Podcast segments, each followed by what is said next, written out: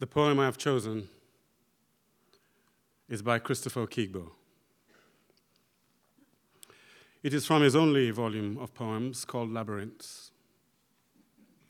When I first encountered Christopher Okigbo in 1983, it was in a dusty bookshop in Nigeria, in Lagos. It was the only copy of the book in the bookshop. Indeed, it was the only book in the bookshop. It had been eaten by dust and sunlight, and I began reading it there. And when I came to the end, I was in tears.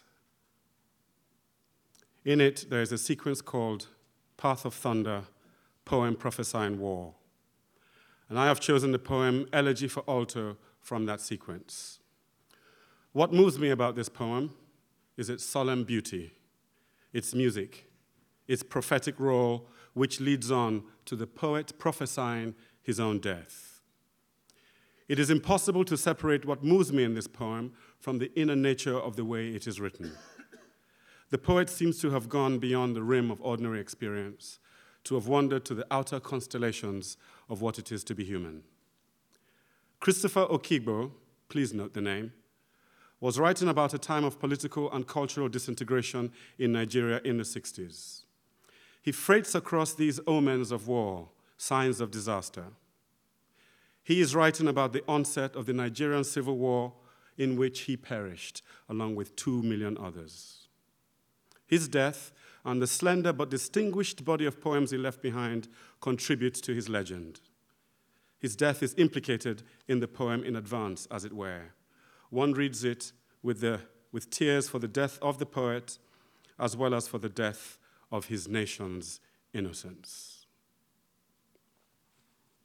Elegy for alto, with drum accompaniment. We couldn't get a drum quickly enough today. Imagine one in your mind.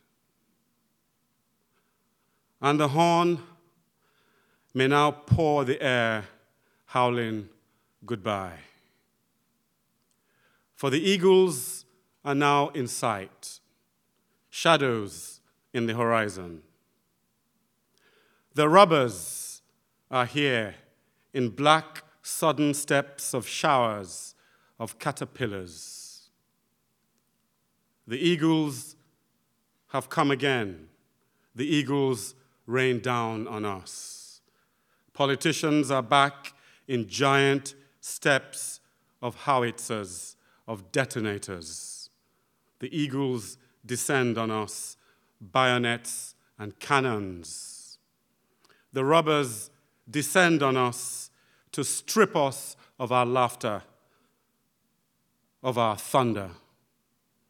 The eagles have chosen their game, taken our concubines. Politicians are here in this iron death dance of mortars of generators. The eagles are suddenly here, new stars of iron dawn. So let the horn pour the air, howling goodbye. Oh, Mother, Mother Earth, unbind me. Let this be my last testament let this be the ram's hidden wish to the sword, the sword's secret prayer to the scabbard. The robbers are back in black hidden steps of detonators. For beyond the blare of sirened afternoons, beyond the motorcades, beyond the voices and the days, the echoing highways, beyond the latescence of our dissonant airs, through our curtained eyeballs, through our shuttered sleep, onto our forgotten selves, onto our broken images. Beyond the barricades, commandments, and edicts, beyond the iron tables, beyond the elephant's legendary patience, beyond his inviolable bronze bust, beyond our crumbling towers, beyond the iron path careering along the same beaten track. The glimpse of a dream lies smouldering in a cave, together with the mortally wounded birds. Earth, unbind me. Let me be the prodigal. Let this be the ram's ultimate prayer to the tether. An old star departs, leaves us here on the shore, gazing heavenward for a new star approaching.